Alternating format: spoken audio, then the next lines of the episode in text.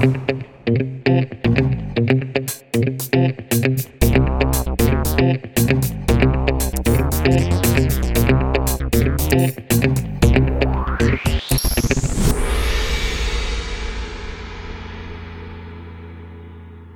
siamo. Bentornati a tutti quanti a questo nuovo appuntamento. Sembra la musica jazz.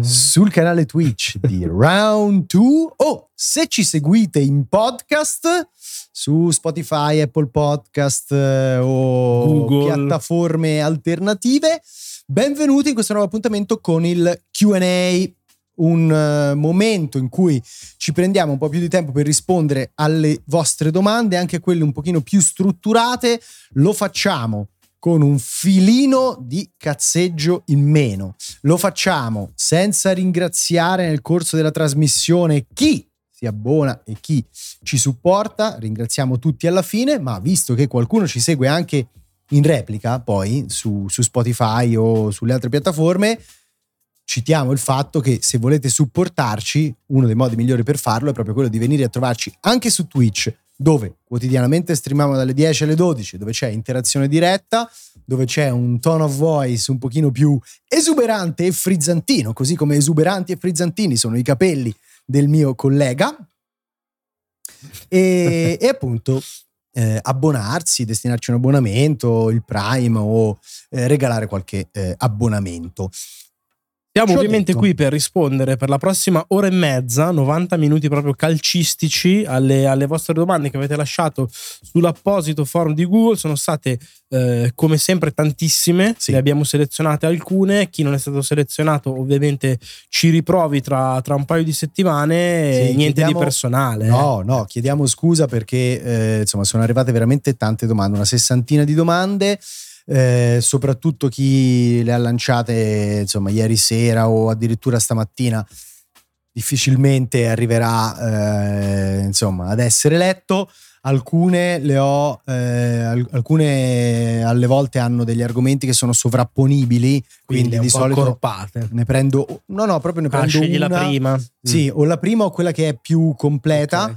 Eh, altre sono proprio un Quindi po' quella lunga così. sì, esatto, memetiche e quindi le lascio andare. Altre sono proprio cioè gente che viene a rompere i coglioni nelle domande perché non ha il coraggio di farlo Ah sì. in diretta, quindi Tipo? aspetta Tipo? il Q&A, ta, Eh, poi te le tipo? faccio leggere. No, no, Uh. non gli do, non gli do neanche Uh, come godo. spazio. Uh, come godo. Dopo le leggo, dopo le leggo. Va bene. Ehm, dunque, si parte? Vai. con il supporto grafico del, di Featured Chat. Via, ecco qua la prima domanda. Eh, personalmente sto notando che si investe sempre meno nella qualità tecnica dei titoli, dice Paul Cimmino. God of War Ragnarok sembra quasi uguale al suo prequel, Elden Ring ha le stesse animazioni di Dark Souls 3 e i giochi Pokémon regrediscono ad ogni uscita. Questo solo per citare alcune cose. È una mia impressione c'è del vero? Che ne pensate? È una tua impressione, secondo me, onestamente anche ingenerosa. Nel Sì. senso che hai citato degli esempi in cui esiste del riciclo, cioè eh, è chiaro che in Elden Ring ci siano delle animazioni prese di peso dai Souls o che anche in God of War Ragnarok l'avevano fatto vedere l'animazione eh, con cui sali sulla barca è uguale. Ho capito, ma sti Sì, cazzi, mi viene che- da citare anche Aloy che si cala dalle sporgenze alla stessa maniera e avevano fatto delle- dei video comparativi Mm. dicendo mamma mia, insomma. però cioè, mi sembra un attimino esasperato come, come discorso. Mettiamo fuori dal dal- dalla, quest- dalla questione conte- eh, questione Pokémon. Che vabbè, è un'altra roba. Ok, su Pokémon c'è proprio poco da difendere. Però, cioè, eh, God of War è in continuità con l'episodio precedente perché ha- ha senso che sia così. Non è un capitolo 100% next gen. Ovviamente un po' mi dispiace, ma nel momento in cui scegli di fare un titolo cross gen, quello deve essere.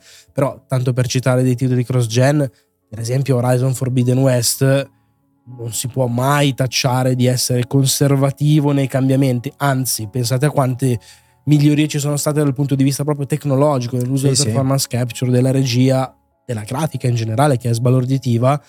Secondo me hai preso dei casi in cui sì è vero c'è una porzione di riciclo più o meno colpevole, ripeto, Pokémon uh, Leggendary Chaos è un'altra roba. Sì, sì, lì è proprio un problema sistematico del team esatto. di sviluppo, eh, a metà secondo me fra poca competenza tecnica e un po' di furbizia non pienamente giustificata. No, però, beh, diciamo che l'esito finale non è mai giustificato. Però, no.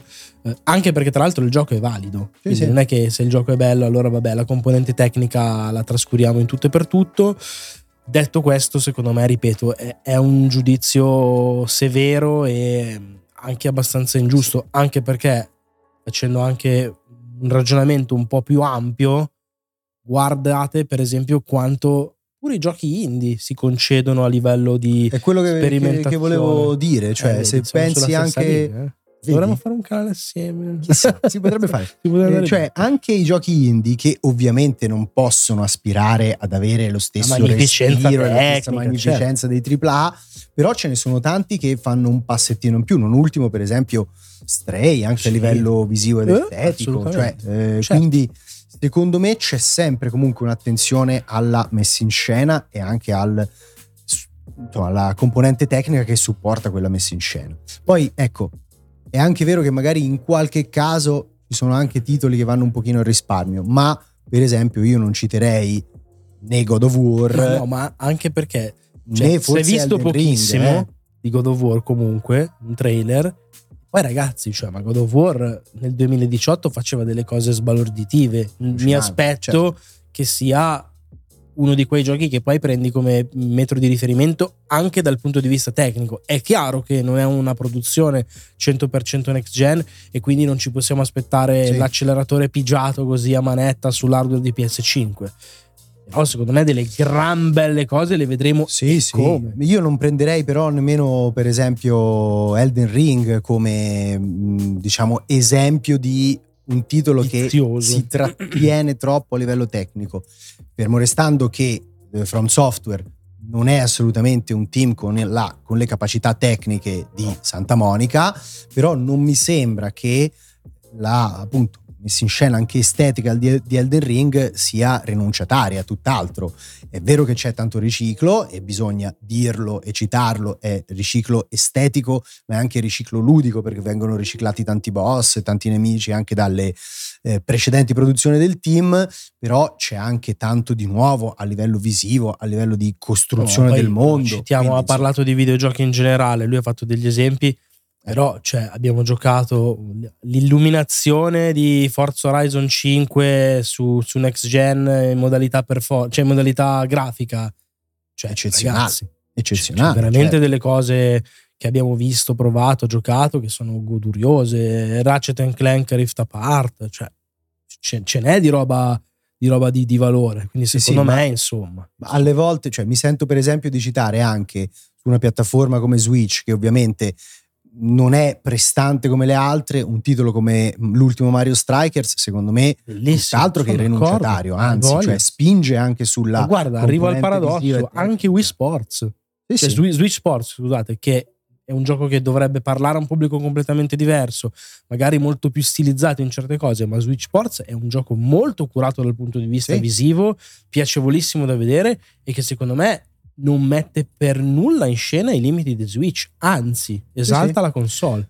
Avrei preso magari altri esempi, c'è qui, qui, qualcuno in chat che cita Assassin's Creed Valhalla, ecco, lì per esempio secondo me si potrebbe fare un altro discorso, cioè per me eh, alcuni degli open world di Ubisoft sono proprio eh, con le briglie tirate quando si arriva alla componente tecnica, che non solo riciclano ma non gli interessa nemmeno dare quel guizzo in più estetico, stilistico, anche solo tecnico e tecnologico che li possa caratterizzare o distinguere, ma non mi sembra una situazione diffusa del mercato. Ehm, passiamo alla seconda domanda, eh, anche perché non arriviamo in fondo nemmeno a quelle che ho selezionato sicuramente, non succederà. La domanda è di Sniper eh, che dice cosa ne pensate del fatto che i giochi in formato digitale vengano venduti allo stesso prezzo di quelli fisici? Mi sembra evidente che i costi di distribuzione siano totalmente diversi, eppure non viene premiata la scelta digitale. Non capisco il perché, o meglio, lo posso intuire visto che comunque si vendono uguale, ma cambierà mai questa cosa? Grazie e una coccola a pera con la pera che prendiamo e ovviamente Poi riportiamo. riportiamo la diretta interessata che è stata abbondantemente spazzolata dal sottoscritto oggi. glisso, la finisco qui. Ehm, allora, in realtà è una domanda, l'ho scelta anche perché è una domanda interessante, cioè è vero che i costi di distribuzione ehm, non ci sono e che quindi eh, idealmente si potrebbe pensare a ridurre un po' i costi digitali, digitali. Secondo me, storicamente questa cosa non è successa perché il digitale si è imposto anche in un, cioè c'è stato un periodo in cui digitale e fisico dovevano coesistere e eh, il, il, il fisico aveva ancora una priorità per i publisher e eh, per tutta l'organizzazione, diciamo per tutto il mercato e quindi chi vendeva il fisico poneva forti resistenze a, eh, al fatto che le software house potessero andare in, in, tutta quella direzione, forse questa cosa poi è rimasta, diciamo, è affissato un i prezzi. grande equivoco secondo me, che sì, è rimasto lì insoluto. È rimasto lì, è anche vero però che tutta la scontistica che si opera sul digitale nel fisico, secondo me, non c'è, non, c'è non, non la trovi con quella frequenza, con quell'intensità e così breve distanza. Allora, in realtà no, non vorrei correggermi perché ho detto non c'è mai, ma non è del tutto vero. No, nel senso no. che ci sono delle offerte a volte anche clamorose, giochi prima del lancio che costano addirittura meno, eh. quindi non è del tutto vero, mi correggo. Diciamo che con il fisico, cioè scusate, con il digitale, eh, i produttori di hardware soprattutto possono optare per delle politiche di prezzo particolarmente aggressive che magari non dipendono A dalla volontà di eh, terzi, che sia Amazon, GameStop o quello che è, e B anche dai momenti, cioè certo. il Black Friday, la cosa che sono canonici, ok, ma se Nintendo domani decide settimana di sconti Hai pazzi... preso proprio quella che decide gli sconti pazzi, guarda. Sugli shop ogni tanto ce ne sono. Sì, è vero eh, dice settimana di sconti pazzi sugli shop e lì trovi degli sconti importanti, eh, lo fanno e, e, e succede. Poi, eh, ripeto, secondo me io sono d'accordo con la domanda, è chiaro che dovrebbe esserci una differenza, una differenza anche significativa, anche perché io ricordo, faccio il vecchio, che però eh, anni fa i booklet, i libretti di istruzione dentro i videogiochi erano spessi così, con 50 pagine a colori, eccetera, eccetera, e quella roba costava. Ce l'hanno tolta da sotto il naso, che era anche un piacere leggerli mentre tornavi a casa, mentre stavi altrove, eccetera, eccetera. I prezzi sono rimasti uguali, Identici. se non addirittura aumentati esatto, al esatto. passaggio generazionale. E questa cosa qua, sì, è un grande equivoco. Il punto poi qual è? E chiudiamo che nel tenere i prezzi pari ci guadagnano di più le aziende e quindi le aziende sarebbero loro a dover dire no vabbè non devo dividere questa torta con nessuno nella filiera produttiva, non c'è la distribuzione, non c'è la stampa del disco, eh. quindi facciamo che tolgo il 15-20% però, e lo lascio lì. Però è un'azienda che dice, vabbè, se il pubblico però è disposto a pagare... Eh, me lo tengo quel 15-20% certo. e quindi alla grande. Eh, purtroppo va così. Uh, Edo Spano lancia una domanda. Secondo voi perché nella maggior parte dei casi le pubblicità dei giochi smartphone sono così terribili?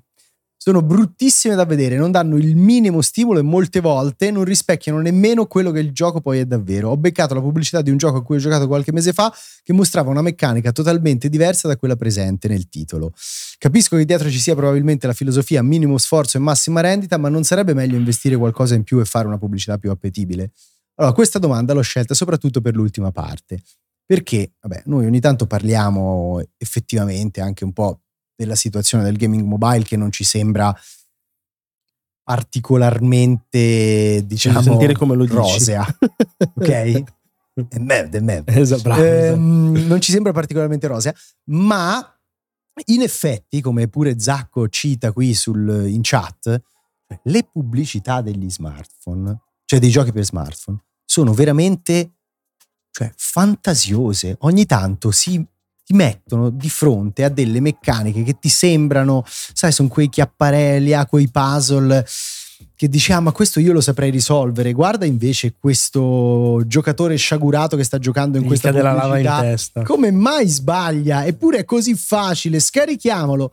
E secondo me questa, questa cosa amplifica ancora di più proprio la sensazione, l'idea che la maggior parte dei titoli che si affacciano su sul mercato mobile sia proprio destinata ad una fetta d'utenza che non è nemmeno casual gamer, è proprio utenza completamente, cioè che non gliene frega neanche niente, completamente Al disinteressata. pascolo. Proprio, Proprio- esatto, proprio Via, reti così. da pesca, pesca a Non, traino. non- non è proprio nemmeno interessata ad approfondire, diciamo. La cosa che non capisco è come sia possibile. Cioè che loro mostrino veramente anche delle cose che nel gioco non ci sono e secondo me alle volte se le scambiano pure, cioè hanno delle animazioni di stock, delle situazioni di stock che prendono e le mettono di fronte a crea il castello più bello, crea il giardino più bello eh? e poi dentro quei puzzle lì non ci sono. A me stupisce anche l'aggressività di certe pubblicità, non in, in termini visivi, cioè non è che c'è la gente che gli si taglia la testa, però eh, quanto sono pervasive sui social, stai scrollando su Instagram e ti esce 80 volte quel cazzo di di Shadow Legends, eh, saluti, eh, cioè vengono veramente, ma, ma proprio... Non, non è per me, basta, mollami. Cioè, Ci succede. avevano proposto Eh, la... Immaginavo, ma sì. Ce l'avevano proposto, eh? Ho capito, no. Però sai che gli diciamo a Raid Shadow Legends Gli diciamo no, gli diciamo no, con educazione, dopo che gli ho appena detto, però no, non Sono è stato cosa nostra. educatissimo. Esatto. No, però ri- a me stupisce anche quello, cioè quell'aggressività eh, un po' trash appunto anche nei, nei modi, veramente da televendita violenta Sì. anni 90 e, e il gaming mobile secondo me la risposta è che è quella roba lì. È quella roba lì. Nella per la maggior Cioè- parte è quella roba lì. Comunicarlo in una maniera diversa, magari più virtuosa, eccetera, eccetera, secondo me lo forse lo allontanerebbe dal registro che invece può cogliere quel tipo di utenza lì. Non lo so. Non lo so, secondo me non è neanche No, una Miracle questione di... Blade, bellissimo. Secondo me- lo chef Tony, che è uno degli idoli della mia infanzia. Non è neanche una questione di registro, è proprio il fatto che stai andando a parlare a un'utenza che quando poi scarica il gioco e non si trova quello che ha visto, non gli dà neppure fastidio. Capisci che è un'utenza veramente agli antipodi rispetto a quella che ci può essere qua e a quella a cui possiamo parlare noi. Sì, sì. Cioè, è proprio una cosa veramente lontanissima. Ehm, andiamo oltre e, ci- e leggiamo la domanda del nostro Earth. Dice: Si parla da anni di intelligenza artificiale dei nemici, deficitaria nella maggior parte dei giochi. Pattern prevedibili e avversari facilmente attirabili o evitabili. Gruppi che aspettano per attaccare uno alla volta o si gettano come carne da macello e si limitano a fare dentro fuori dalla copertura mentre ti sparano da fermi. Qual è lo step necessario a migliorare questa situazione? E secondo voi, quando arriverà la svolta? Nel mentre, qual è ad oggi il gioco con l'IA nemica più sviluppata di tutti?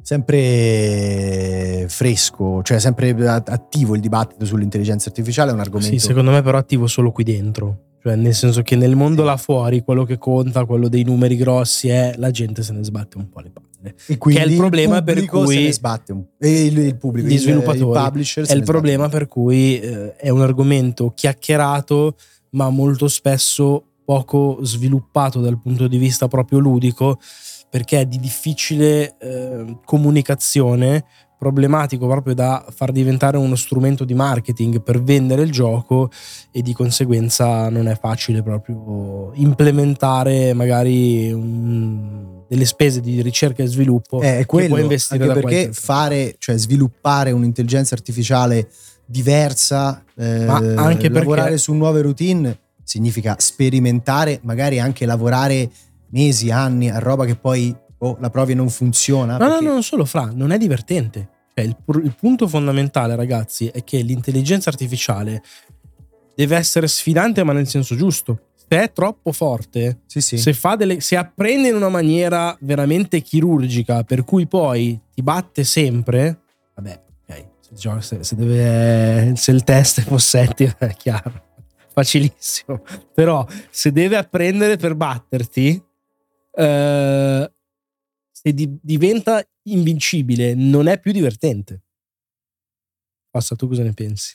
Mm, sono, sono d'accordo con te. Ci ho detto, secondo me, un po' di passi in avanti si possono Sì, fare certo. e a dimostrazione, mm, cioè a dimostrarlo, secondo me ci sono vari prodotti. Si possono fare uno, passi in avanti nella varietà delle routine dei Nel nemici. bilanciamento legata alla difficoltà.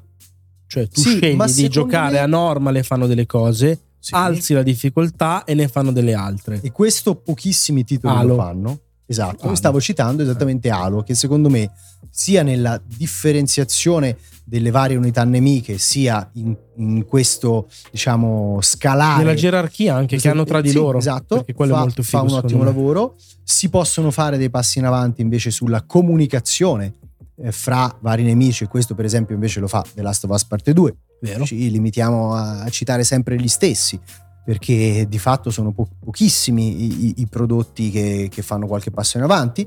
Si può fare qualche passo in avanti nella consapevolezza che i nemici hanno dell'ambiente attorno a loro. Questo l'ha fatto bene, per esempio, The Division. Citiamo anche Alien Isolation, che però è un caso più unico che raro, anche perché diciamo deve animare, cioè non è un'intelligenza artificiale che anima dei personaggi, vari personaggi umani, squadriglie. Sì, è un dicendo. testa a testa. Esatto, un testa a testa molto Più particolare gestibile. fra l'altro con dei meccanismi insomma eh, veramente estranei alle logiche dello sviluppo tradizionale sono due intelligenze artificiali che si parlano una che sa sempre dove sei e che dissemina di fatto un po' di consapevolezza all'altra che ti viene a cercare Ehm, Comunque è un argomento interessante, ma è di- difficile eh, commercializzazione, ripeto, un'intelligenza artificiale più evoluta e di conseguenza è una roba che frena un po' il- i risultati, del, i passi avanti nello stesso ambito. adesso leggiamo invece la domanda di Mats Eh, ragazzi avete ricordi che vi legano alla serie Turok? Lo giocai per la prima volta su PS2 e ricordo fosse impossibile soprattutto le fasi di volo erano quelle a bordo dello che ha giocato su PS2. Secondo Per me è c'era. Turo che è il Nintendo 64. Eh, mamma. Io ho un sacco di ricordi. Allora, io non è una saga che ho amato particolarmente o frequentato in maniera insomma particolarmente eh, continuativa. Eh, sì, era appunto la presenza del- de- dei dinosauri era ovviamente insomma la faceva diventare qualcosa di molto chiacchierato però non è fra le mie saghe Io invece adoro, cioè mi ha sempre suggestionato da morire. Ho un ricordo di me e il mio amico Michele, ciao Michele, magari ci sta guardando da Barcellona, alle medie con un, mi pare un Game Power, una roba del genere con sopra le immagini di Turok 2, di Turok 1 per Nintendo 64 da non credere ai nostri occhi, cioè eravamo usciti da scuola tipo così, una roba pazzesca. Poi quando effettivamente l'ho giocato aveva questi modelli poligonali all'epoca incredibili, eh, delle fasi di platforming assurde, nel senso che platforming in prima persona con tutta quella cazzo di nebbia, dei controlli non certo precisissimi, eccetera, erano abbastanza un incubo. Però l'idea che ce le avessero messe, questi livelli labirintici con la mappa che ti, ti sovraim- andava in sovraimpressione eh, rispetto al livello stesso, quindi vedevi i contorni, eccetera. L'idea di trovare le chiavi è molto, molto Doom sì sì per andare avanti, perché era quello era esatto, certo. era spettacolare. L'ho amato profondamente e poi mi ricordo proprio a livello personale l'epoca eh, di Turok 2. eh, sì, la nebbia perché non ce la faceva la console, esatto, una nebbia tremenda. Vabbè, ma lì la nebbia l'hanno usata Era in Nintendo quella 64, generazione no, no, ma su Nintendo 64 ovunque, però Turok erano dei più nebbiosi di tutti. Diciamo che faceva anche un po' atmosfera. Nel 2, che invece, se non ricordo male, richiedeva l'expansion pack, era a parte graficamente pazzesco e lì c'era un'intelligenza artificiale per l'epoca veramente avanti dei Raptor che ti seguivano in due, ti stanavano, uno sembrava in vista e poi arrivava l'altro, facevano delle cose di quel genere lì. E un multiplayer ricordo anche nel 2 fighissimo, cioè giocato tanto con gli amici in multiplayer locale, credo che oggi potresti morire a vedere quel multiplayer perché andrà a 14 fps, però all'epoca era bellissimo. E c'era un'arma che si chiamava Cerebral Bore che era un- delle trivelle che ti colpivano direttamente il cervello e vedevi tutti i brandelli di testa mentre uno veniva ucciso, fantastico. E aggiungo anche Marco grande estimatore dei dinosauri e della del violenza, gore. del- esatto, quindi è il mio gioco proprio da, da- da sogno.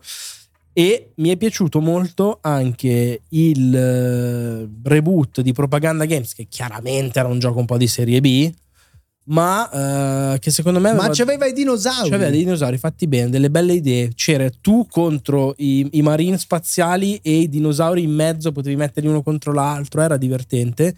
Voglio solo dire un Disney vaffanculo perché so che stavano facendo il 2, Propaganda Games, avevo anche conosciuto un tizio, un concept art, hanno chiuso lo studio, hanno venduto tutto, grazie, arrivederci e adesso la licenza è in un limbo. Però Vabbè. viva Turok. Io mi aggiungo perché quando hanno chiuso tutto poi Split Pure Split eh, Second. certo. Cioè, era Quindi- quell'epoca lì. Disney. Spiace, spiace, ma... Eh, esatto, dis- dischettino.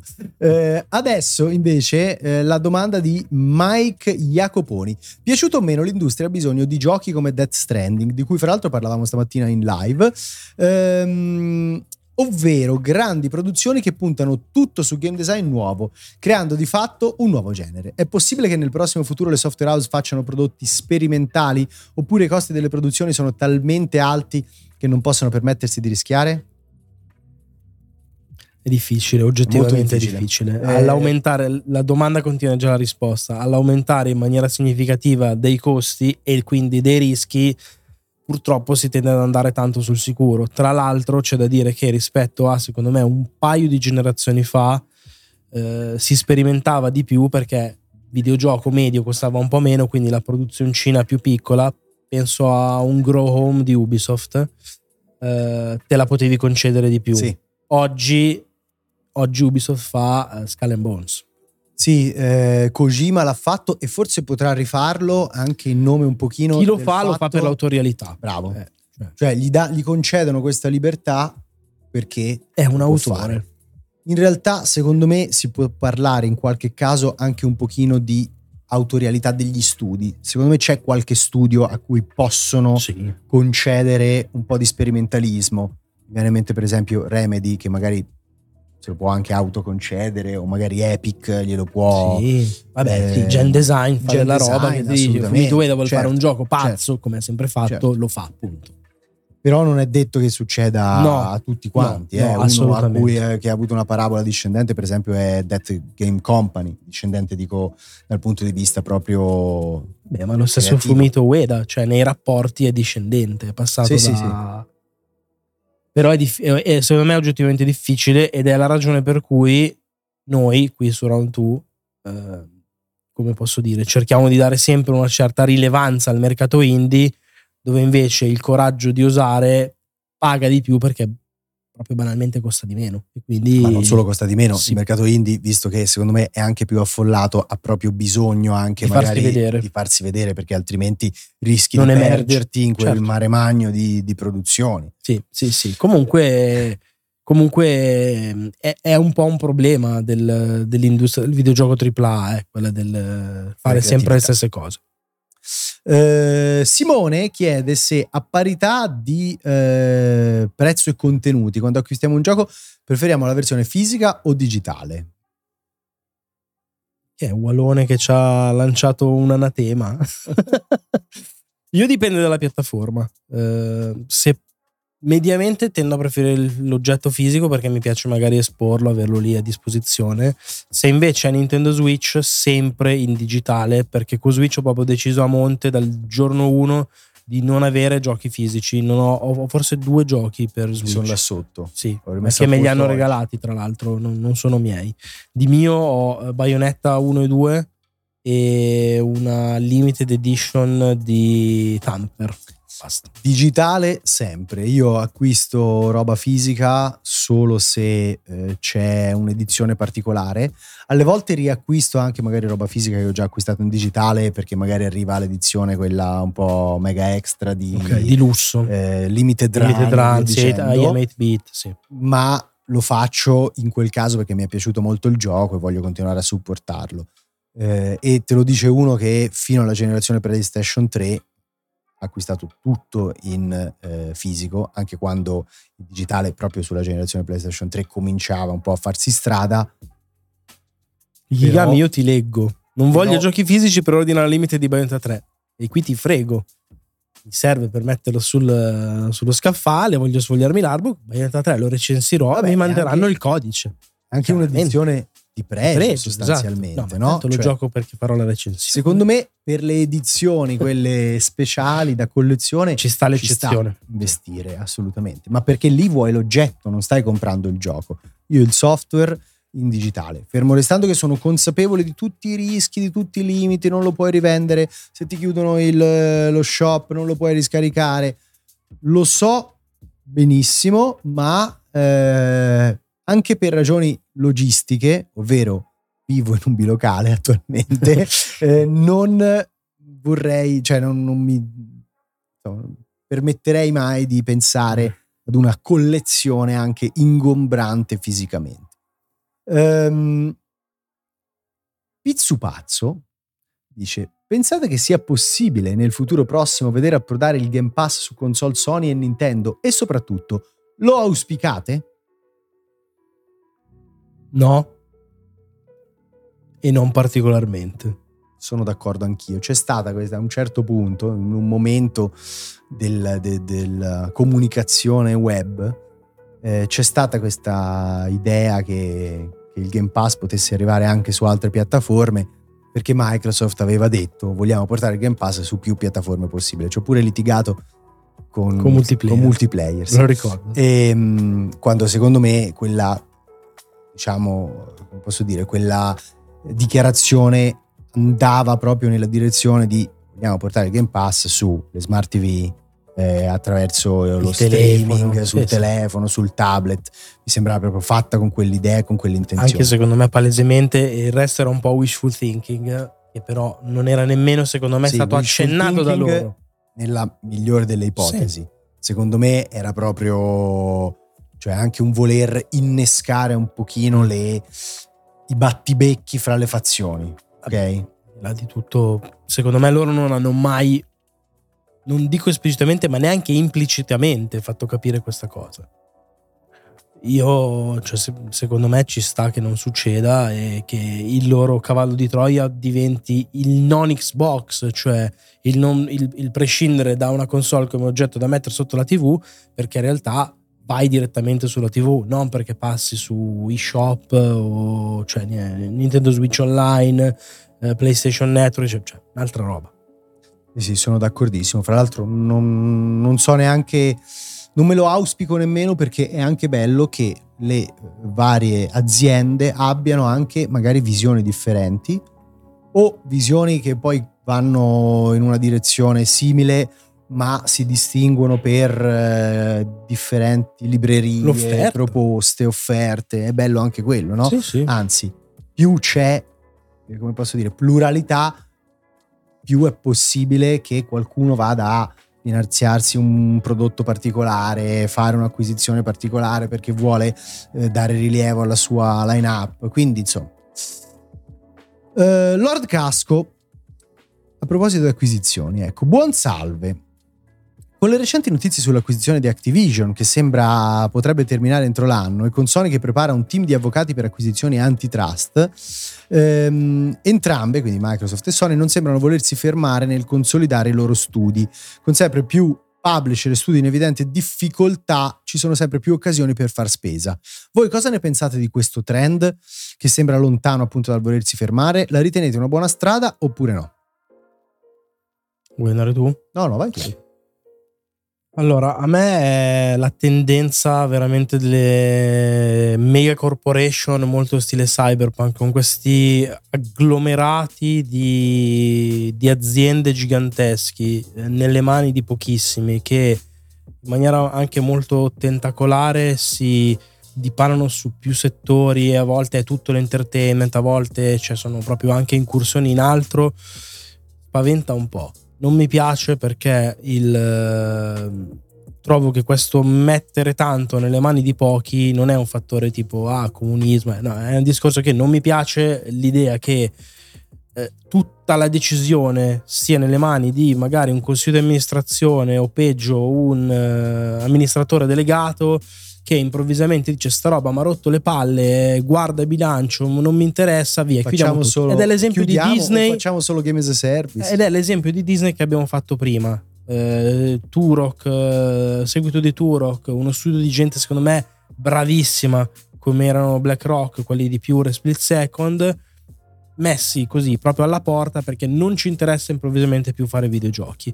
Eh, Qui stiamo, sto ovviamente un po' estremizzando, però il punto è che quando vai ad acquisire delle altre aziende e non sempre le lasci nel loro, nel loro territorio, cioè l'elemento naturale. Esatto, ti viene da dire, vabbè, li ho presi, ho bisogno di quest'altra cosa, facciamogli fare Activision proprio con Toys for Bob, con Raven. li ha molto snaturati e questa roba secondo me è veramente molto pericolosa perché Sì. rischia di, ripeto, snaturare un po' le cose. D'altro canto, però, scusa, solo una Sì. cosa, è anche vero che a volte questi interventi, che ripeto, su- sulla carta filosoficamente non mi fanno impazzire, aiutano invece anche delle aziende in difficoltà, perché a volte le aziende, bisogna dirlo, non si sanno gestire bene perché provano a imitare qualcos'altro, perché escono dalla loro comfort zone e fanno dei pasticci, perché perdono il lume creativo. Vedi Ubisoft sì, sì. È là, è o chiudono del tutto o arriva qualcuno che col soldo le salva, le tiene a galla e magari dà una sicurezza diversa, come può essere il caso per esempio di Sony con eh, Housemark o di Microsoft con altre acquisizioni che ha fatto.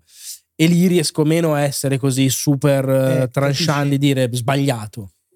Però- Allora, anche perché le situazioni che hai delineato tu sono proprio si- situazioni che continuano a verificarsi magari anche all'interno del- di, un- di publisher che non fanno acquisizioni stratosferiche, No. cioè eh, quello che è successo boh, a Visceral Games o quello che è successo veramente a Toys for Bob o eh, a Raven, cioè è successo cioè in un ambito eh, con una scala molto inferiore rispetto a quella delle ultime acquisizioni con Microsoft che si compra eh, Bethesda e Sony che si compra Bungie, capito?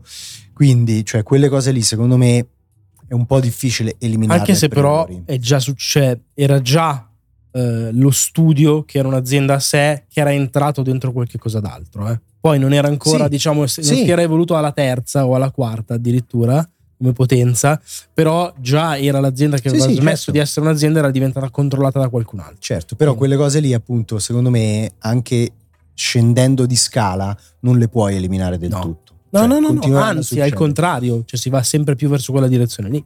A me un pochino però filosoficamente spaventa quest'idea delle megacorporazioni. ecco. Eh, gli riconosco, cioè, sono sostanzialmente d'accordo con te, riconosco che alle volte invece riescono non solo a salvare un'azienda, ma a dargli anche magari una libertà creativa Certo. che prima non, Ma è il caso di Microsoft avere. che sembra essere da questo punto di vista molto libera nel Però- dire fai quello che devi. Però filosoficamente ci sono dei rischi che restano lì e resteranno sempre lì perché magari oggi succede quella cosa, Certo. domani cambia la Vabbè, ma basta solo vedere. Phil Spencer si scogliona, litigano qualsiasi cosa, se ne vuole andare a pescare tutta la, la vita eh, sui E al laghi. suo eh. richiamano Don Matrix.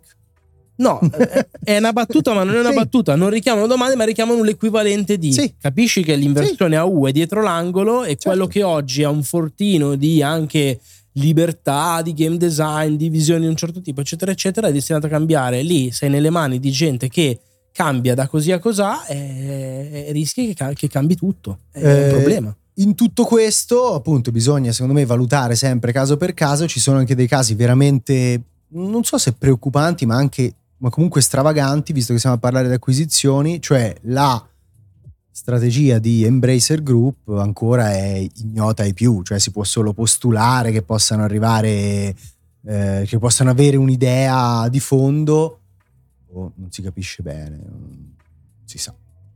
Vedremo. Adesso vediamo, vediamo cosa combinano con Dead Island 2. Secondo me alla Lui- Gamescom lo rivediamo, vediamo, vediamo. Quello potrebbe essere il loro gioco di punta, per far vedere che ok, vediamo, vediamo. Va bene. ehm, Thunder domanda lunga. Ciao ragazzi, voi avete sempre espresso le vostre opinioni e perplessità con educazione, ovviamente. Ma cosa ne pensate di questo odio incondizionato che si sta vedendo sul web per un gioco della Last of Us Remake che ancora non è stato nemmeno pubblicato? Non ne vale la pena, il primo è già bello, questo remake fa schifo, 80 euro buttati. Cavolo, se io sono interessato al prodotto non è che faccio casino per toglierlo dal mercato. A me sembra che si ripeta a pappagallo quello che la critica e streamer stanno dicendo, tendenza che va sempre più di moda. Lo streamer preferito dice che non gli piace, non gli interessa un gioco, bene, via buttar merda e insultare chi invece è interessato. Concludo con augurio per questa nuova grande avventura, spero possiate ricevere tanto nuovo pubblico che vada ad accrescere quello già presente che vi ha seguito in questo cambiamento. Continuate così. Io l'ho voluta mettere questa domanda perché eh, secondo me delinea e indica e addita un problema abbastanza evidente, ovvero che su internet su Vi internet vediamo. eh? vi vediamo, su internet ehm, si tende sempre a creare un attrito, ok? Anche facendo proprio magari un'opinione che legittimamente è, eh, un'opinione espressa anche da uno streamer, da un content creator, da un giornale, da una testata.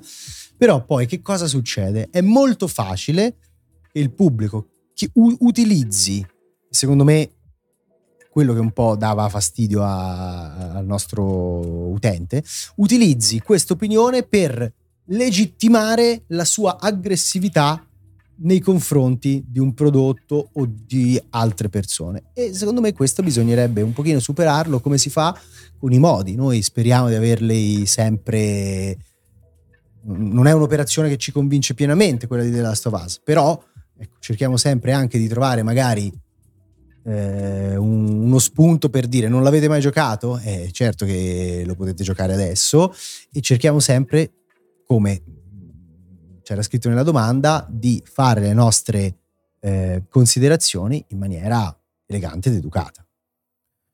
Um, vabbè, ringrazio per le, i complimenti e le belle parole. Io dico che secondo me è quasi un po' mio per ridurre questa tendenza, che trovo una tendenza sbagliata, triste, eccessiva, ma una tendenza del giorno d'oggi ridurla ai videogiochi e addirittura a questo gioco no, no, specifico. Io la domanda l'ho messa perché secondo me parla di una situazione del web e dei social. Esatto. Non certo no, di, no, no, no, parla di una situazione socioculturale. Sì. Cioè, sì. La gente tende a vivere eh, internet con la bava alla bocca, con una cattiveria veramente latente, che ok, che magari la vita è un po' una merda, il covid, tutto quanto, però cioè, un minimo di ma proprio anche relax in più, cioè io non capisco perché le persone su internet tendenzialmente debbano litigare, che è la ragione per cui per esempio io personalmente nel mio minuscolo mi sono sempre tenuto lontano da Facebook che, che mi è sempre sembrato veramente una specie di cortile in cui ci si andava a tirare la merda. E cioè non, non mi piace proprio come atteggiamento e trovo che proprio faccio, guarda, faccio un esempio veramente molto esplicito. Delle robe che sono state anche dette nei, nei nostri, nei tuoi confronti soprattutto, su Facebook, su certi commenti, su certe cose, poi anche solo se le riporti la dimensione di una live, che è sempre su internet, quindi c'è comunque una barriera, però la gente in chat già solo si comporta in modo un filo diverso. Sì, sì. E dal eh. vivo è ancora più diverso. Che non vuol dire essere sempre d'accordo, anzi, al contrario, ci sta che la si veda proprio profondamente eh, diversa. Però i modi sono la cosa fondamentale, cioè si può eh, essere in disaccordo, si può pensare anche che, lo dico proprio, che dall'altra parte ci sia uno che ha un coglione e va bene, cioè puoi pensare che uno è un coglione, però è il modo con cui ti rapporti che, che ti qualifica e che, e che cambia, cioè non ti piace uno, non lo segui e basta. Eh, o comunque se c'hai a che fare dissenti, anche secondo me animatamente, sai che io magari sono che non le manda particolarmente a dire, però c'è, c'è modo e modo al di là di tutto. Quello che non mi piace è esasperare sempre, è vivere i videogiochi come una guerra.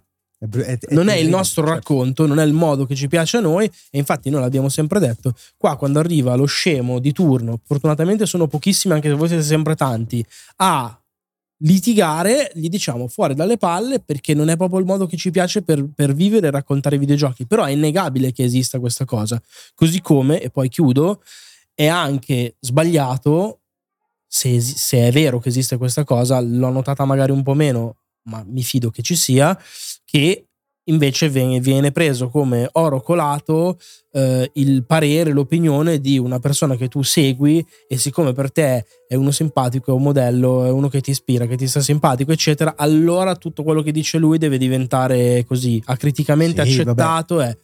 Quello è terribile e soprattutto è terribile quando tu lo accetti e, e diffondi quell'opinione senza essertene fatto una propria, cioè magari non ti interessa, cioè magari qualcuno parla di un prodotto, tu nemmeno l'hai giocato, ma siccome lo dice lui, allora per interposta persona per interposta sei persona, d'accordo. Anche tu sei d'accordo, è così. Uno sì. dovrebbe alzare le mani e dire semplicemente guarda, oh, questo è il parere magari di una persona di cui mi fido, uno lo può anche dire, nel senso quante volte è capitato, io stesso quello che mi racconti, insomma, lo, lo ascolto eh, volentieri, nonostante il colore dei capelli. Eh, ma ma se non ho mia, un mio punto di vista, una mia opinione, non è che poi faccio mia l'opinione di qualcun altro, anche se ne ho eh, stima o, o, se mi piace. Se mi piace Però al di là di tutto, ripeto, secondo me eh, la cosa importante che bisognerebbe riuscire a fare, eh, noi si, si prova ad avere un rapporto con la nostra community sicuramente almeno un po' costruttivo. Certo. E, e, da questo punto di vista, secondo me, la cosa bella è che le persone sono molto recettive, quelle che ci ascoltano. Cioè, c'è da dire che, ripeto, si può parlare, si può anche essere molto in disaccordo, però, raga, al di là di tutto, sono videogiochi, così come è sport, che è la ragione per cui io ho aperto Twitch Var Sport, per parlare di calcio senza la Juve ruba, l'Intermer, cioè, non, si può anche fare in modo diverso, perché l'ho sempre fatto con i miei amici, non ho capito perché non si poteva fare anche in pubblico, eh, così come si può fare su qualsiasi cosa, cioè non mi piace l'essere costantemente eh, aggressivi, quello, quello no. Um, passando a oltre, Bobo ci chiede eh, che ne pensate della nuova trilogia di Lara Croft? Dopo che mi ero divorato Rise of the Tomb Raider, preso dalla foga del momento, comprai subito il primo e il terzo capitolo. Li ho finiti a fatica, che mi sembrava di ripetere sempre le stesse cose, ma in altre location. E la cosa è risultata stucchevole. Tu non so se l'hai giocata. La, la ho giocato il primo e ho okay. giocato un pezzo del secondo. E ti sei rotto i coglioni. Sì. Okay. Il primo secondo me aveva però allora aveva cose buone e cose meno buone, nel senso mi piaceva il suo essere veramente molto citazionista, alle volte proprio anche quasi uno a uno con The Descent, questo vero, gusto vero, per ce l'aveva veramente tanto sangue, sì, a sì. Anche un po' eccessivo, ma sti cazzi a me piaceva. Mentre l'avevo trovato un po' poco Tomb Raider nel, nel, nell'operazione di riproporlo. Cioè, ok, che nel frattempo è uscito Nathan Drake, però cioè, l'esplorazione di un certo tipo, eh, piccoli enigmi eh, che segreti, sì, contraddistinguevano sì, la saga da sempre. L'essere anche un po' più platform. Esatto, bravo. Per guardare a quello che stava guardando a te e ti ha superato ed è diventato l'equivalente delle nuove generazioni, hai un po' negato il stesso. tuo DNA. Sì. Questa cosa secondo me l'hanno poi invece eh, in parte ripresa nel, due, con il 2 con, la svolta open map. Esatto. Che però onestamente non mi aveva fatto impazzire perché poi come sempre, questo è un limite mio, quando le cose si aprono troppo sì. Mi perdi per strada. Allora, eh... però nonostante tutto, e poi chiudo, sì. secondo me avevano fatto un'operazione comunque niente male, nel senso per che nell'aggiornare anche tecnicamente... Sì, sì. Bravi. Per cioè. me l'operazione di rilancio, cioè il primo, era proprio molto molto efficace, cioè avevano scritto bene il personaggio, trovato una bella location, trovato un buon equilibrio fra eh, stealth combattimento, un buon equilibrio ludico, un buon equilibrio secondo me anche fra eh, le tematiche archeologiche e quelle sovrannaturali. Era proprio sono d'accordo con te, un gioco sicuramente che negava un pochino, diciamo, eh, il, il, suo, il, suo, il passato, DNA, il suo sì. DNA, però un'operazione di rilancio molto efficace che mi era piaciuta.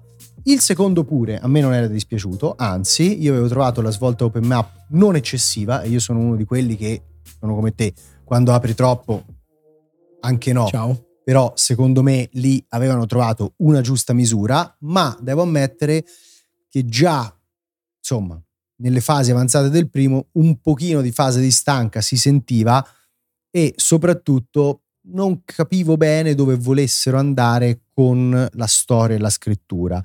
C'era questo mistero, mh, insomma, di questa organizzazione. Poi si è capito con il 3 dove volevano andare. Preferivi non capirlo. Esatto.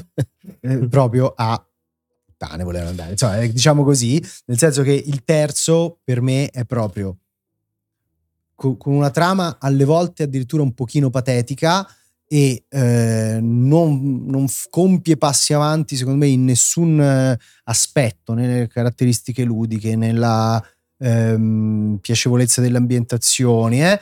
e quindi per me è una saga che ha fatto, cioè ha rilanciato bene ma, ma poi ha chiuso, ha chiuso veramente male. Spero Io che... Però sono d'accordo con una cosa che diceva il nostro amico che era un po' ripetitivo anche all'interno sì, della sì, stessa sì, saga. Cioè, è vero che forse asciugarlo un filino lo avrebbe, lo avrebbe aiutato, eh?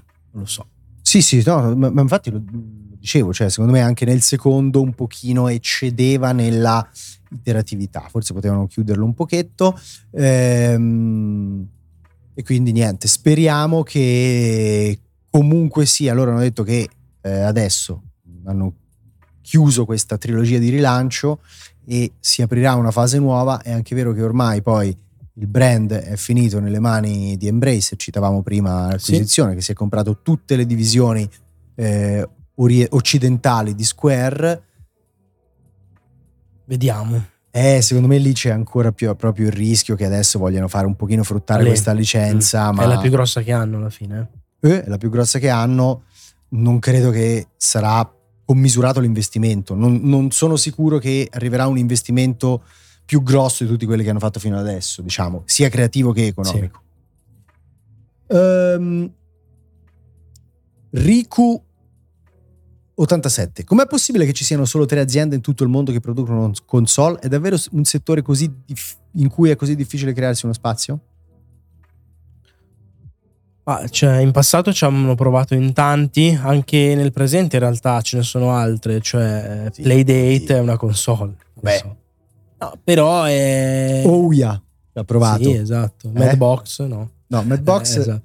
Però in generale, secondo me il punto non è tanto pensare alla filiera produttiva di dire crei l'hardware, crei la tecnologia, metti insieme, distribuisci, vendi, è il supporto.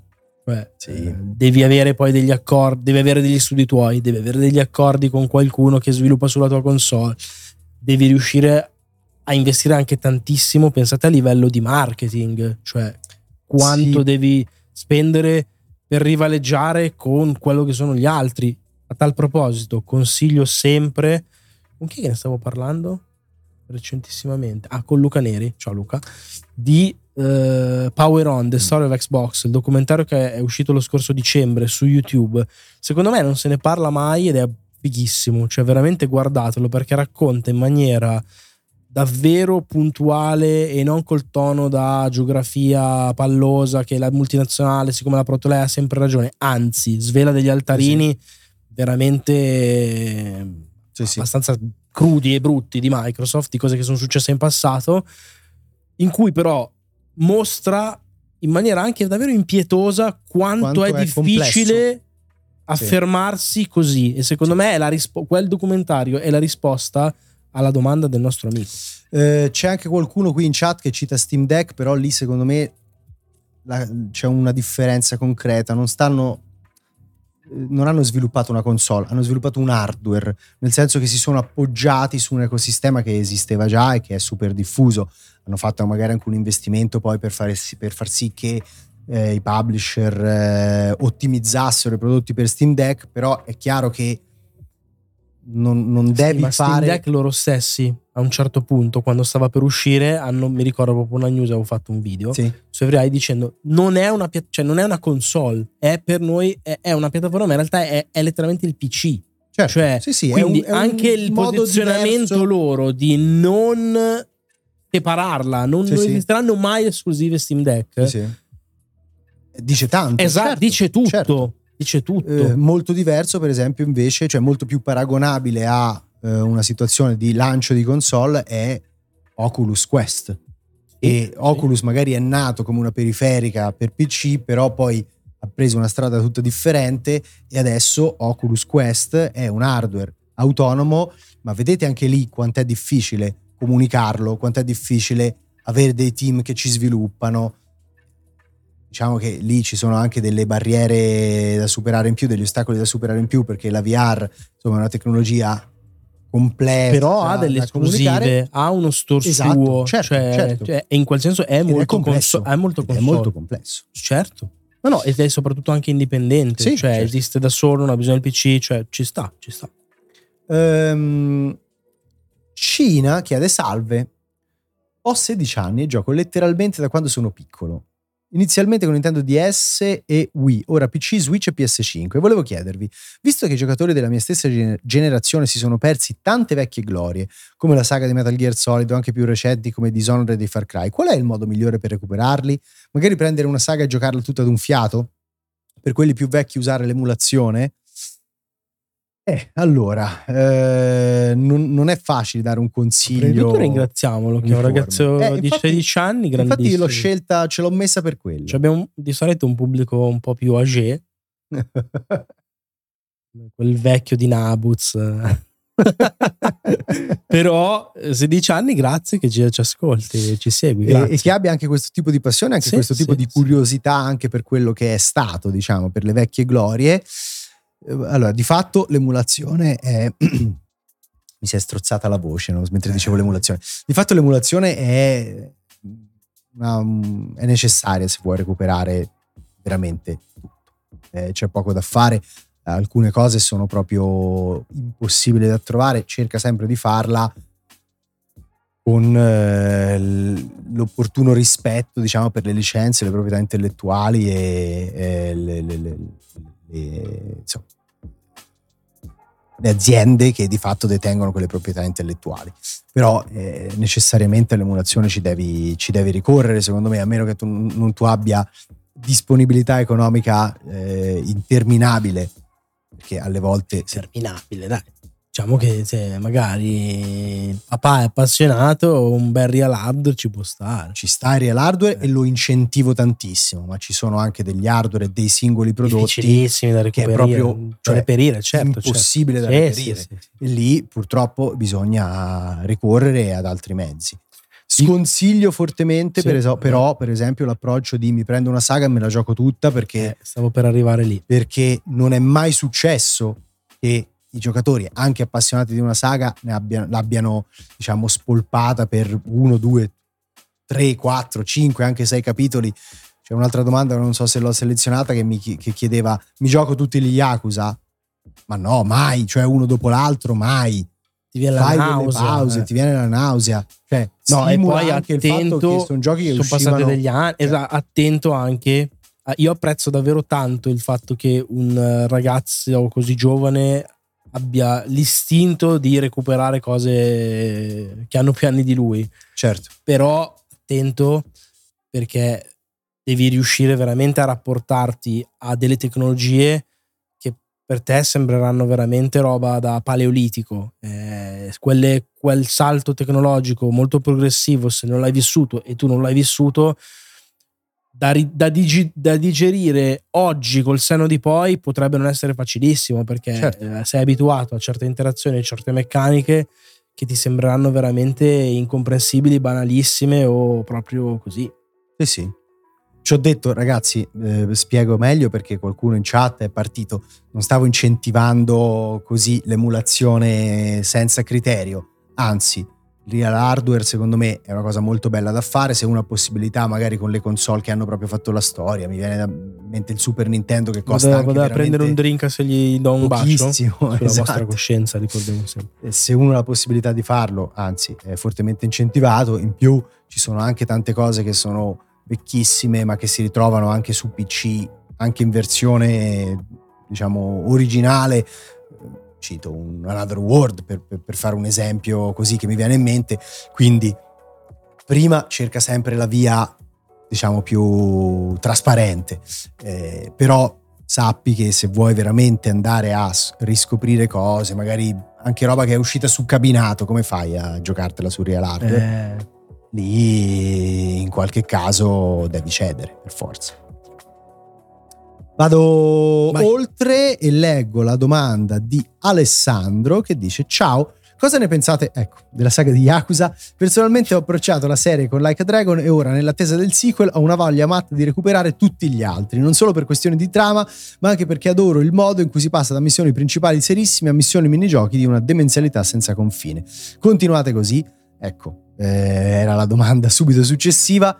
Non te li giocare mai uno dietro l'altro, vietatissimo, fai delle pause, magari un paio li puoi anche un paio li puoi giocare di seguito, ma poi cerca Senti di il intervallarli con Fossa altro come prescrive la ricetta. con dosi omeopatiche, esatto.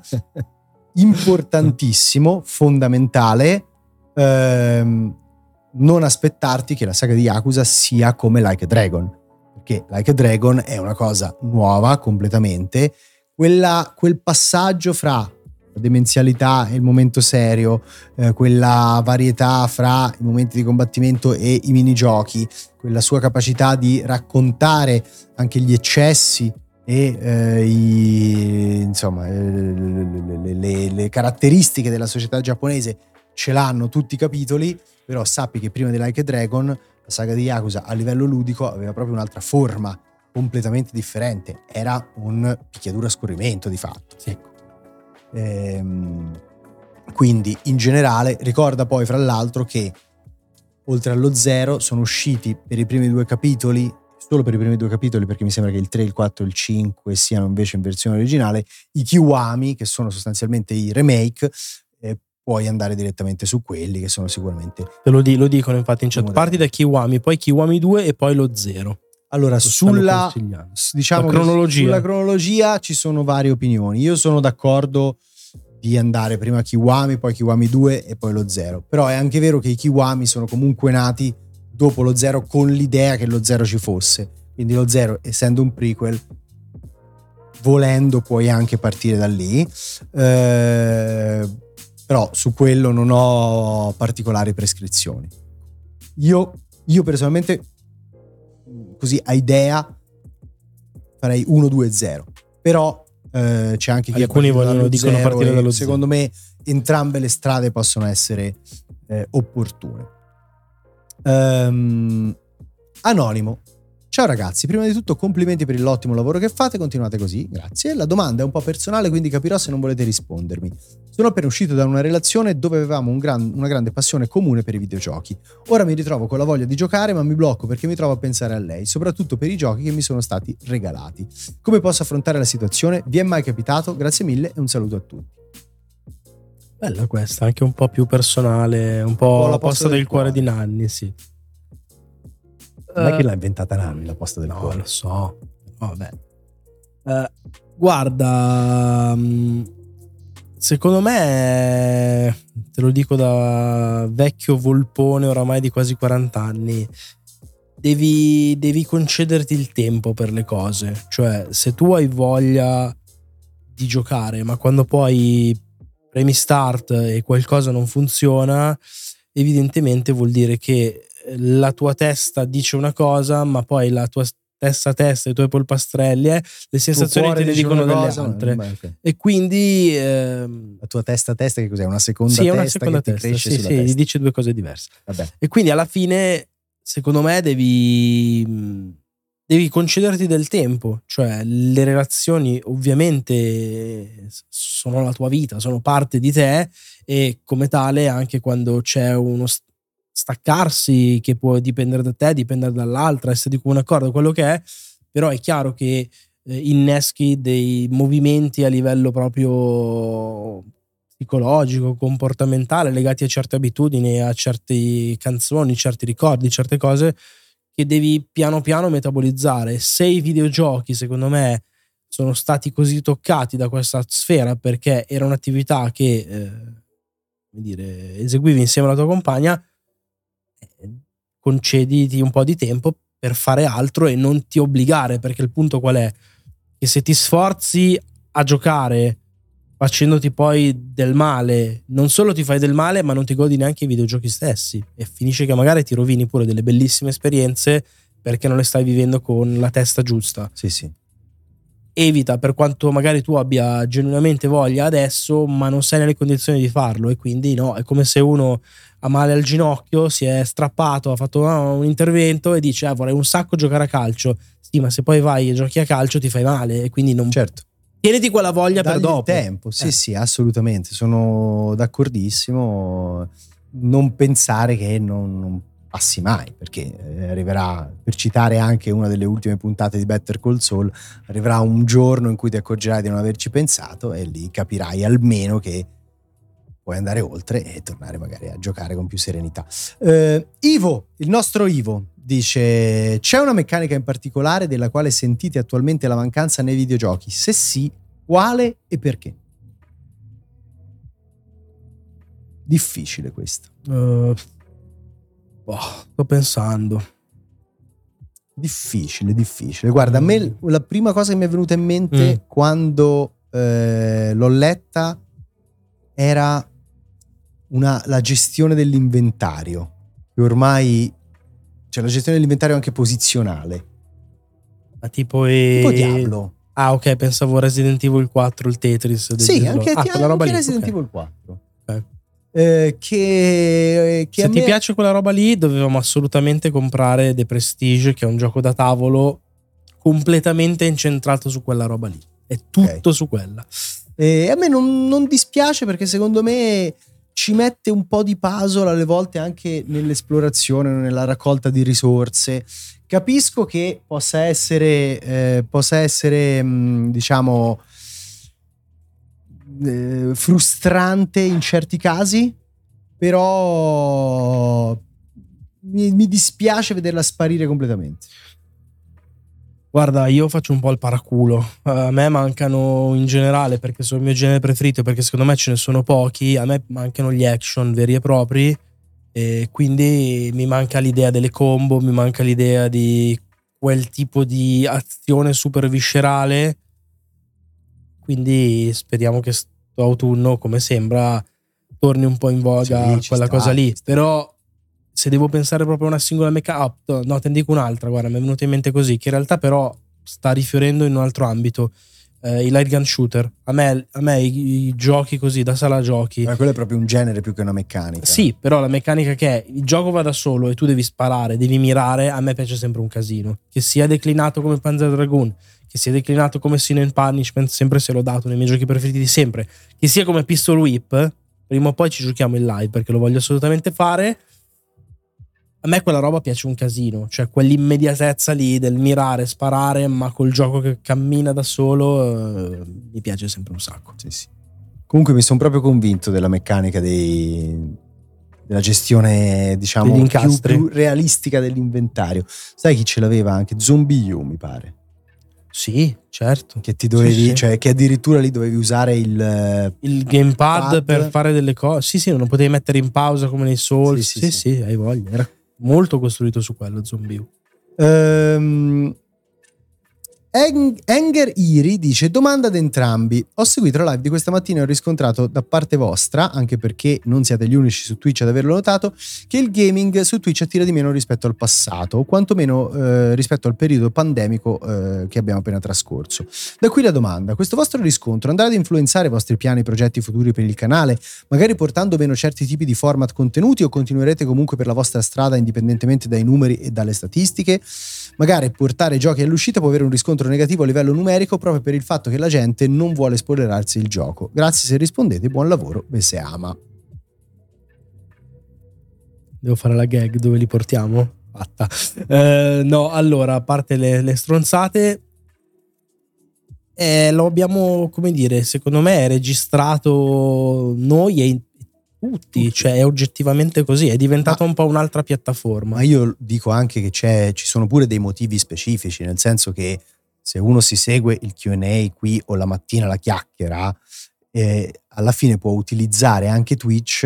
Ma diciamo, anche spen- cioè, lascia il telefono con esatto. solo l'audio. Lascia il telefono e ascolta solo l'audio, che è uno dei motivi, lo abbiamo sempre detto, per cui abbiamo investito molto, per esempio, anche nella componente audio, nella strumentazione, perché ci piace l'idea che qualcuno possa sentirci anche come radio, ma anche uno lo lascia lì mentre lavora, mentre cucina, mentre fa qualcos'altro. Ci sta Mentre se uno gioca è chiaro che diventa più difficile seguire una trasmissione perché devi dargli la tua undivided attention. Ci ho detto, noi comunque siamo contenti del riscontro che abbiamo eh, anche sul gaming. Eh, devo ammettere che secondo me l'ultimo aspetto va un po' ponderato. Giocare al day one, soprattutto per il nostro tipo di pubblico, eh, potrebbe essere controproducente perché magari c'è qualcuno che se lo vuole giocare e preferisce vedere la nostra reazione magari la settimana dopo. Cioè la diretta che abbiamo fatto di Stray è andata molto meglio la seconda che la prima, perché la prima era fatta al day one. Quindi più che cambiare secondo me i nostri programmi che, che includono anche il gaming, eh, bisogna mm, insomma, studiare dei format eh, insieme al pubblico e grazie ai riscontri del pubblico che possano magari, cioè dei format o delle tempistiche che possano trovare tutti felici e concordi, no? Anche perché i capelli di Marco vogliono andare solo audio, scrive Taunani e, e lo, lo, accetto, ci sta. Ehm, beati voglio... chi ci segue, beati esatto, quelli non che li ci vede, in, esatto. in Però podcast. posso dire che non gliene frega nessuno, ma sto colore che è sbagliato, è sbagliato in tutti i sensi, che qui non lo vedete com'è davvero e davvero è ancora più sbagliato. Cazzo, però questo colore rimane. Quegli altri che mi piacevano di più eh, diventavano la fata turchina, questo è rimasto. Vabbè. Grazie per questa parentesi. Sì, interessantissima. No, volevo dire una cosa, volevo dire che eh, a me personalmente piace di più chiacchierare di videogiochi che non giocarli in live. Quindi, per quanto possibile, io tenderò sempre di più a parlare magari dipingendo delle miniature, che è una roba che mi piacerà magari fare quando avremo l'altro set, eccetera. Sì, Così una chiacchiera. su questo divano non le Vietato, dipingi. Ovvio. No, però in generale eh, rispetto a mettermi lì giocare, perché non, per chi lo fa non è come giocare quando giochi per i cazzi tuoi svaccato, eccetera. Devi comunque intrattenere. La mia percezione è che non sto né giocando come vorrei né intrattenendo come vorrei, né interagendo con la chat come vorrei ed è una specie di accontentarsi un po' a metà che personalmente mi soddisfa poco. E detto questo, però, come dire, valuteremo il giusto questa cosa. Non stiamo facendo round 2 per i mille mila click, perché siamo fiduciosi che si possa fare bene facendo quello che è nostro, è proprio, e mettendoci in gioco come abbiamo fatto, credo, come, come anche persone. Però al tempo stesso, se abbiamo voglia di streamare un gioco e ci sono 400 persone, lo streamiamo con 400 persone. Certo. Cioè, eh, la fortuna, e di questo vi dobbiamo ringraziare e continuare a esortare nel, nell'abbonarvi, nel donare, nel fare cose, è che fin quando abbiamo le spalle coperte da una community che ci supporta, più magari quando chiacchieriamo, va benissimo, ci darà spazio e modo per sperimentare altro, per giocare da tavolo, per seguire magari eventi meno battuti, eccetera. E va bene così, cioè. Uh, la domanda successiva è di Nick Raccoon. Cosa ne pensate di Gotham Knights? Secondo voi lo ecco, renderanno un game as a service data la presenza di risorse ed equipaggiamento da farmare? Io onestamente non apprezzerei molto la cosa. Quindi si passa dal generale, diciamo, al particolare. Ogni tanto metto anche delle domande che riguardano le Ci nostre sta. impressioni su, su titoli specifici.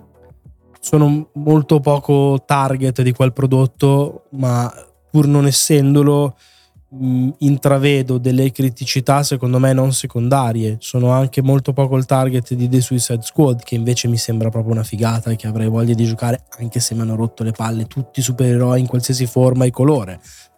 Quello mi sembra un gioco particolarmente anonimo, un poco mordente, presentato anche abbastanza male, secondo me, perché il punto che potrebbe far tutta la differenza del mondo è il fatto che è un'avventura cooperativa e questa Sì. cosa non ce l'hanno mai raccontata Sì. bene ed è abbastanza uno scandalo, secondo me. Eh, detto questo, la tua paura filo fondata lo è, nel Sì. senso che eh, se non lo diventerà sicuramente si è fatto influenzare da quel tipo di approccio lì a livello di game design e Io- quindi Io ho la mia idea. Non credo, non so se lo diventerà, è molto difficile postulare che possa diventarlo. ma anche perché poi chi lo era già da subito ha fallito male Esatto. quindi non è che è facilissimo dire vabbè lo secondo me- riconvertiamo là e lo salviamo Secondo me il processo è quello. Cioè, probabilmente voleva- avrebbe voluto esserlo, era nato con quell'idea. Riportato un po' in carreggiata L'hanno un pochino riportato in carreggiata, lasciandogli le risorse, quegli elementi un po' da looter eh, shooter, in questo caso da looter action, eh, che magari incentivano un po' di replay value, eh, di rigiocabilità di alcune missioni, ma dubito fortemente che vogliano andare nella direzione dei game as a service, onde evitare di prendere la batosta di Avengers, Io personalmente forte, eh. non sono minimamente contento di questa, cioè del fatto che queste caratteristiche o ce l'abbiano messe o permangano. La mia è un'ipotesi, chiaramente, non, non- posso averne la certezza.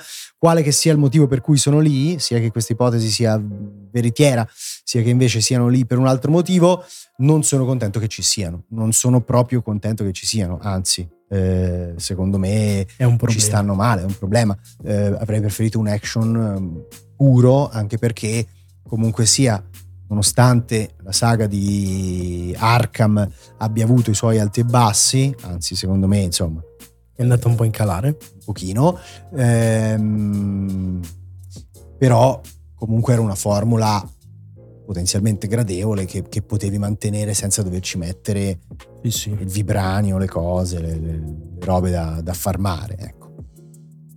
Eh, PMerc03. Ciao Marco e ciao Francesco. Volevo chiedervi se secondo voi è possibile che in futuro l'Italia possa attuare delle riforme per quanto concerne l'ambito web o videoludico. Grazie per la risposta e complimenti per il podcast che mi ascolto tutte le mattine prima di andare al lavoro. Allora, voglio rispondere così, mh, dicendo una cosa che forse non posso dire, ma la dico lo stesso perché non so se non la posso dire, secondo me non è grave, nel dubbio la dico. No, ne- nel Nel dubbio, dubbio sarebbe stavo- meglio stavo- non eh, stavolta dirla. la dico. Allora, mi hanno intervistato eh, parlando per Red Bull sostanzialmente su un canale eh, di economia che è Class CNBC. C'eravamo io e Luisa Bixio, eh, presidente di Milestone e anche in veste di IDEA, che è l'associazione in categoria del videogioco italiano. Ci fanno questa intervista di una decina di minuti, molto rapida, molto così, però eh, profondamente incentrata sull'aspetto economico, Economico. della questione. Non è Ok. ancora andata in onda, non so bene quando andrà in onda. Ci dicono eh, attenzione, eh, quindi ci sono investimenti statali, ci sono cose, ma quanti posti di lavoro occupano, ma quindi i videogiochi non sono solo più quella roba là, eccetera, eccetera. Si fa tutto un discorso portato avanti da Visa e dal sottoscritto. In particolare io dico alla presentatrice che non ne sapeva nulla di videogiochi, ci sta, non era tenuta a saperne. E i videogiochi sono un medio importante, sono una roba che è un'occasione, sono una fonte di grandi posti di lavoro, di specializzazione, di opportunità. Un paese come la Polonia, che rispetto all'Italia ha proprio un potenziale diverso economico, grazie ai videogiochi è fiorito. La chiosa finale di tutta questa cosa nel dire che quindi sono seri, non bisogna demonizzarli, bisogna valutarli come un'opportunità, sono industria, eccetera, eccetera. La chiosa finale della tipa è stata, ripeto, su un canale, una giornalista su un canale di economia è, è stata sì, ok, però mi raccomando, l'importante è non abusarne perché comunque stiamo parlando di quella roba lì e quindi, cioè, grazie, arrivederci. E vabbè, questo Cioè è esemplificativo un pochino della consapevolezza che il, cioè il grande pubblico e il popolo italiano ha dei videogiochi. Io invece voglio dire un'altra cosa, visto che comunque per fare le riforme servono degli enti governativi, ma in un paese che negli ultimi cinque anni, cioè nella- nel, nello spazio di tempo di una legislazione, ha avuto tipo quatt- quattro forse? Quattro Mm. crisi di governo? Non lo so, chi può essere. Mi, sem- mi sembra 4, ma potrei sbagliare per difetto. Ma che cosa vuoi che si mettano a legiferare sui videogiochi o delle riforme legate al web, alla produzione? Idea fa quel che può, ci prova, però sono piccoli passettini, eh, non, non c'è una consapevolezza di quello che eh, la produzione videoludica può fare, di quello che può determinare anche per eh, l'economia di un paese, non c'è consapevolezza di, di ciò che è il videogioco in sé, ci sono priorità molto più stringenti, fra l'altro, che comunque vengono rimandate proprio anche perché non- l'Italia non è un paese apparentemente governabile. eh, quindi, cioè, che vi devo dire? La risposta per me è no. Cioè, diciamo tutto questo con o- amarezza. Con eh. amarezza, molta Però secondo amarezza. me, è- cioè, ripeto, stavamo, tra l'altro televisione, attenzione, non generalista, eh. canale di economia che parla a chi fa economia, agli esperti di economia, eh, in maniera anche davvero molto tecnica. Che vuoi fare? Eh, Enegar dice Fossa primo candidato come presidente del consiglio. E alla fine succederà che qualcuno si candidi per, eh, per sfinimento, cioè almeno uno ci prova, almeno dice eh, vediamo se, se, se è proprio impossibile la situazione. Uzzo, eh, ciao, ho Horizon Zero Dawn installato sulla Play da quando avevano dato gratis e me ne hanno parlato sia bene che male, ma non l'ho mai iniziato. Mi consigliate di giocarlo o rischio di doverlo abbandonare dopo qualche ora?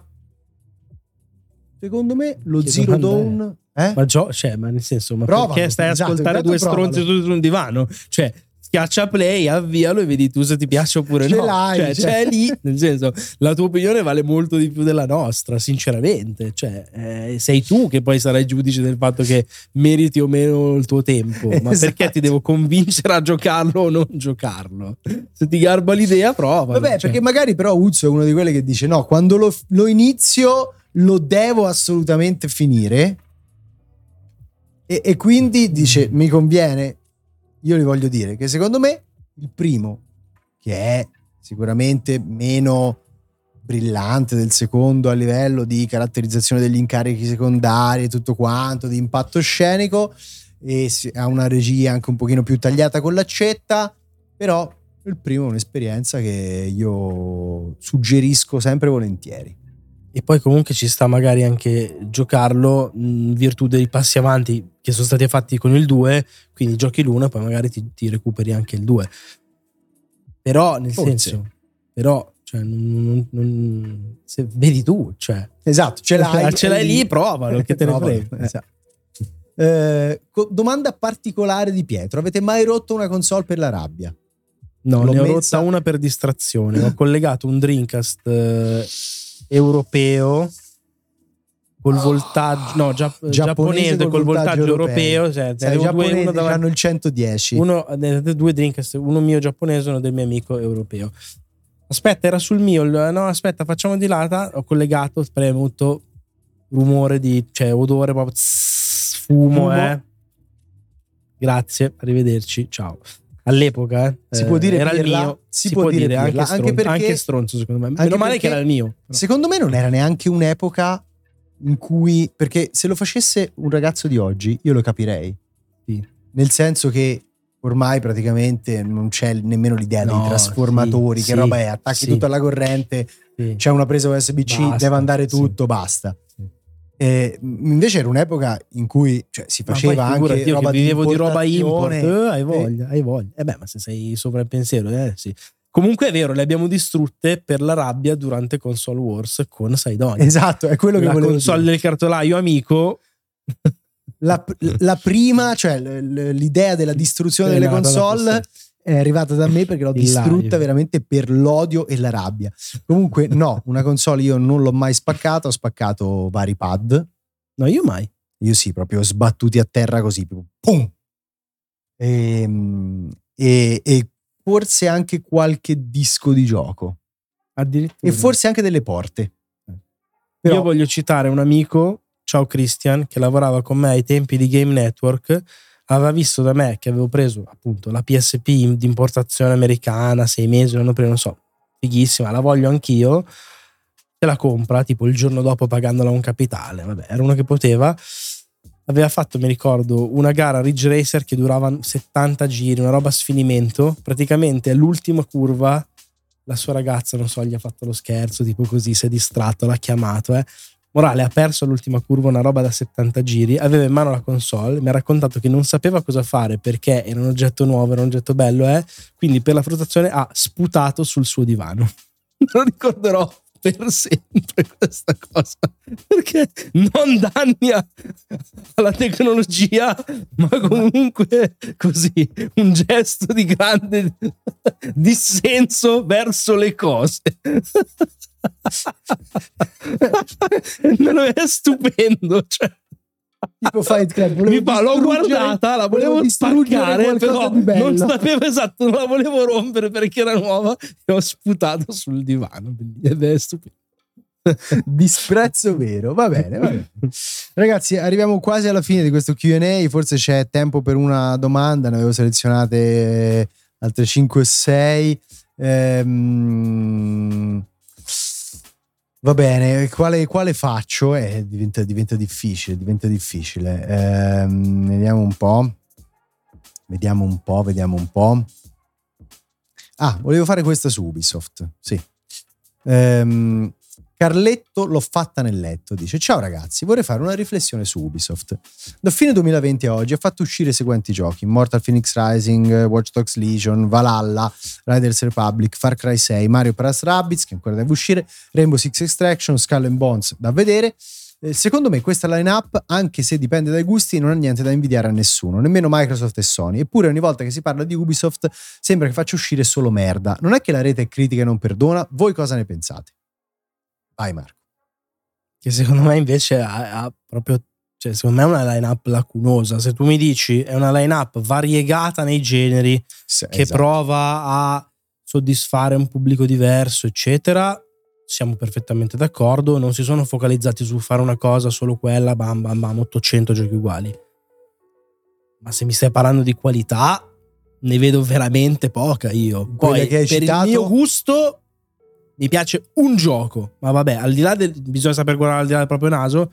Secondo me il problema è che di tanti giochi che hai menzionato tu ci sono proprio delle copie delle copie, cioè giochi che hanno smarrito, saghe che hanno smarrito il loro potenziale, eh, titoli disperati, cioè quando fanno il loro game as a service per provare Extractions, a... dai. Cioè, esatto.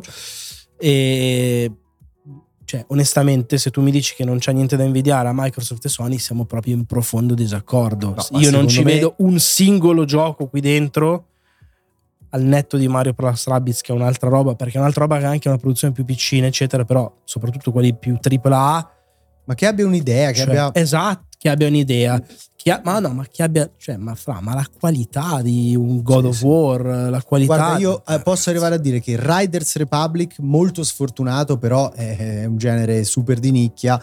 Secondo me, Riders Republic ci poteva stare, come, anche come esperienza che deriva da Steep, ma che va oltre i confini che Steep si era dato, che erano quelli degli sport eh, invernali. Eh, però al di là di quello, secondo me tutto il resto. Io, io, invece, guarda, io ti cito uh, Mario Plus Rabbids, che è di gran lunga il mio preferito, secondo me quello che vale di più proprio come qualità.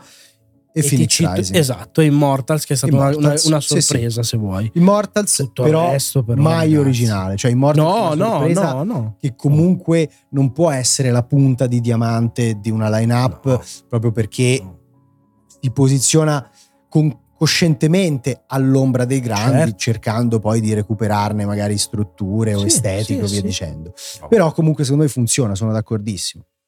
Me il fatto che tu citi Watch Dogs Legion come un titolo di qualità. Per me, cioè... per me è proprio l'esempio di, un, di una Ubisoft che si è persa. Quello, Far Cry 6, cioè, ma proprio giochi con lo stampino, giochi con poca personalità.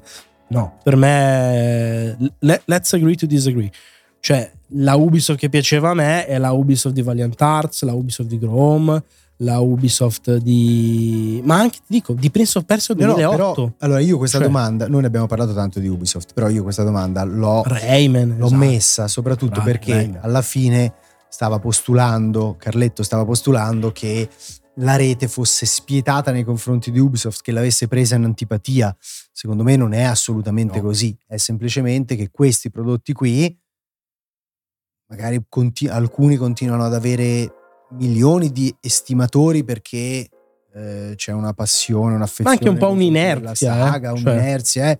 però non sono mai nemmeno qualitativamente paragonabili a pre- le, alcune delle precedenti iterazioni delle saghe, non dico immediatamente precedenti, ma insomma basta guardare a Vabbè, Far Cry 3 Bravo. e Vas, quello che ha rappresentato, no? Esatto, basta guardare cioè, a quel Vice, te lo ricordi lì. dopo X anni, il cattivo del 4 del 5 devi aspetta, chi è che era? Cioè, un esempio. Sì, sì, sì eh, e quindi secondo me non è, non è una, un problema di ingiustizia. Ma aggiungo anche che secondo me non è nemmeno un problema di lettura del, dei titoli da parte di, di internet, de, dell'uomo medio che è la stessa Ubisoft che sa di avere dei problemi, tant'è vero che cancella giochi, li posticipa, certo. li cambia, li, cioè. Sì, sì, ormai se ne è accorta anche Ubisoft stessa. Bene, questa era l'ultima domanda del nostro QA. Vi ringraziamo per averci seguiti eh, e per averci fatto compagnia e ringraziamo tutti quelli che ci hanno lasciato domande, anche quelli che purtroppo hanno lasciato domande che non sono state selezionate, lo spazio è quello che è.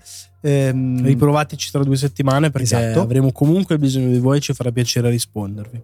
Eh, il QA torna esattamente tra due settimane, forse ce la facciamo? Due?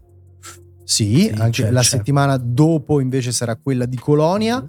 Ehm, anzi no, il 23 è quella di Colonia, sì. quindi vabbè, comunque vedremo eh, no, come no, fare. Grazie anche a chi ci ha seguito in replica eh, in formato podcast. Qui si chiude ufficialmente il QA.